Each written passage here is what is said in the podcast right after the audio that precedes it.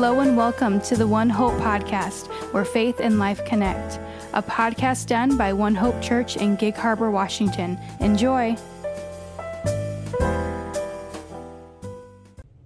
Hello, One Hope and podcast listeners. Welcome back to the podcast, season five, Lenten journey as we uh, prepare for Easter and uh, walk through the books of Luke and Acts. My name is Joel Price. And today we're covering Luke chapter 6. You know, as with uh, all the podcasters out there, you know, there's a lot in chapter 6. I'd encourage you to, to read through the whole thing. Here, Luke, uh, he, he condenses the Sermon on the Mount and, uh, you know, throws in a, a couple of stories at the beginning. And so this is a chapter in the Bible I actually haven't spent very much time in. Not that I have spent a ton of time in every chapter of the Bible. but uh, when I'm looking at the Sermon on the Mount, I usually go to Matthew. It's a little bit longer. It, it's uh, it seems a little bit fuller, and and frankly, uh, seems like Luke kind of skips through it. But as with all my preconceptions about Scripture, God corrected me on the, that one quickly. So in reading this chapter six, I quickly realized kind of how artful chapter six is. Uh, and I know it wasn't you know originally a chapter, but it's it is it's actually a cohesive idea, and, and I've shared with it before. I used to be a high school English teacher. And I used to teach essay writing, uh, and it it's what strikes me is chapter six is a really good structured essay. Uh, a little little uh, confession or secret behind the scenes look at what English teachers actually do. For those of you who have uh, written essays before, English teachers don't read all of your essay, or at least they don't read it all thoroughly unless there's problems they've got to look for. What we do, or what I used to do, is spend time on the introduction, spend time on the conclusion, and then you know skim through the the middle of it to make sure the elements are there. And the reason that is is that good communication, that introduction and conclusion is is critical. Whether it is a book or a TV show or a movie or an email or shoot, even a voicemail. You, you introduce what you're going to talk about, you say it, and then you drive it home. And so the, the, the general structure of an, of an introduction and conclusion is you have a hook, some kind of thing that gets someone's attention. You, you have a thesis, you have a, a main idea or a, uh, you know, a, central theme maybe and then you have a map. Um, a, you know, you, you kind of lay out how you're going to develop, either whether it's persuasive or, or whatever. But you kind of give the almost like an outline. Um, now, the better you are as a writer, the more artfully this is done. But in essence, this is there in every introduction. Interestingly, the same elements are there in, a, in any conclusion. You summarize what what you've said. You remind the reader or the listener or the watcher of the main idea, and then you drive it home with something kind of catchy or memorable. And again, think about your favorite movie where it's where it's Lord of the Rings or you know Harry Potter or or anything. This happens in movies. This happens in novels. This happens in everything. Heck, it happens like I said in the voicemail. Hi, my name is Joel Price. My my number is da da da da da. This is why I called you as a reminder, my name is Joel Price. This is my number. A good a good voicemail emphasizes what you want them to remember at the front and the back, and in the middle gives the meat. And so if that if that introduction and conclusion is not there, it's really hard to have effective communication. What does that this have to do with Luke chapter six? Well, I was reading it, and I thought, okay, you know, a couple of stories at the beginning, Sermon on the Mount, Beatitudes, okay. But I realize that the actual structure of this chapter is the essay. At the beginning, he starts with the Lord of the Sabbath, and it starts that Jesus and his, his disciples are out there and they're picking wheat and eating wheat on the Sabbath. And the the Pharisees come and say, you know, why are you doing what is not lawful on the Sabbath? And Jesus answered him, Have you not read what Jesus did when he was hungry?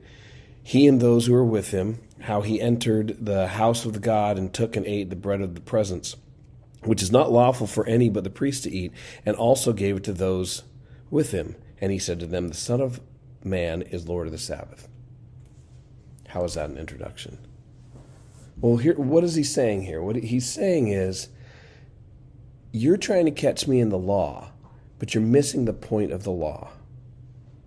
It's not the rules that that is the importance of the law, but the attitude, the heart, the spirit that is behind the rules and what what God is trying to reorder you and reorient you into thinking and doing and believing. So it's not the rule, but but the attitude is not the, it's not the law, but the principle behind the law that, that Jesus is getting at. It, and he and he moves straight into the next one to to illustrate, or Luke moves straight into the next one to illustrate the man with a withered hand. And Jesus says, "Is it not? Is it not? Is it lawful on the Sabbath to do good or to do harm?" Well, the law of the Sabbath doesn't have anything to do with doing good or doing harm. The law of the Sabbath, as the Pharisees saw it, was what you don't do. But Jesus says the Sabbath is not about depriving yourself. It's not about deprivation. It's about focus. It's not about what you're removing. It's about what you are changing your focus, changing your eyes to. And beyond that, the the personhood, God, in this case the Son of Man who is Jesus, the personhood of the of the focus of the Sabbath. As we turn our eyes to God, it's not about worship. It is about worship, but it's not solely about worship, but it is about the person of who who you are worshiping. So even the Sabbath can become an idol because you forget the Sabbath is still about God. It is still about Christ. And who is the person of Christ? Christ is just and he's merciful. He's a healer. He's loving. He's a father. He's a creator. He's a provider. And when you are doing things in line with the creator, in, in, in worshipful attitude towards the creator and the father, and you are, you are aligning yourself with the father, even if you're picking wheat or healing a, a hand, you are in the Sabbath. And when you are resting out of duty an obligation you are not. That's the introduction. And then he gets into the body, and you have the calling of the 12 apostles, which he uh, prays to God first about. You have the, the Beatitudes and the woes, and you have um, a reminder to love your enemies, and these applications of the character of God. You have, you know, uh, uh, the, the message about judging others and then he comes to the conclusion. And it's the attitude again. It's we're gonna we went through the meat, and now we're gonna we're gonna remind the readers of what the point is. The point is who is God, and it's the spirit, not the rule. And you have the tree and the fruit, and then you have the last story to drive it home. Build your house on the rock. And what is the rock? Jesus. Jesus asked Peter, Simon at the time, Who do you say I am? And Simon Peter says, You are the Christ, the Son of the living God. And Christ says, On this rock I will build my church. This, this Lenten season, is your focus on Lent or is your focus on Christ? This Lenten season, is your house built on the rock? Where is your focus? Let's pray. Dear Lord God, thank you for your word. Thank you for your son.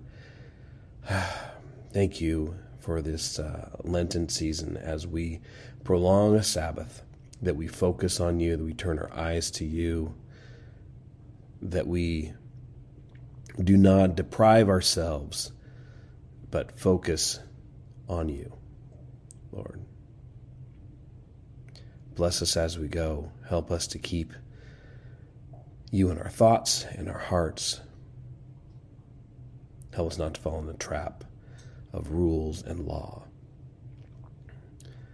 But you who are the one that is behind the law.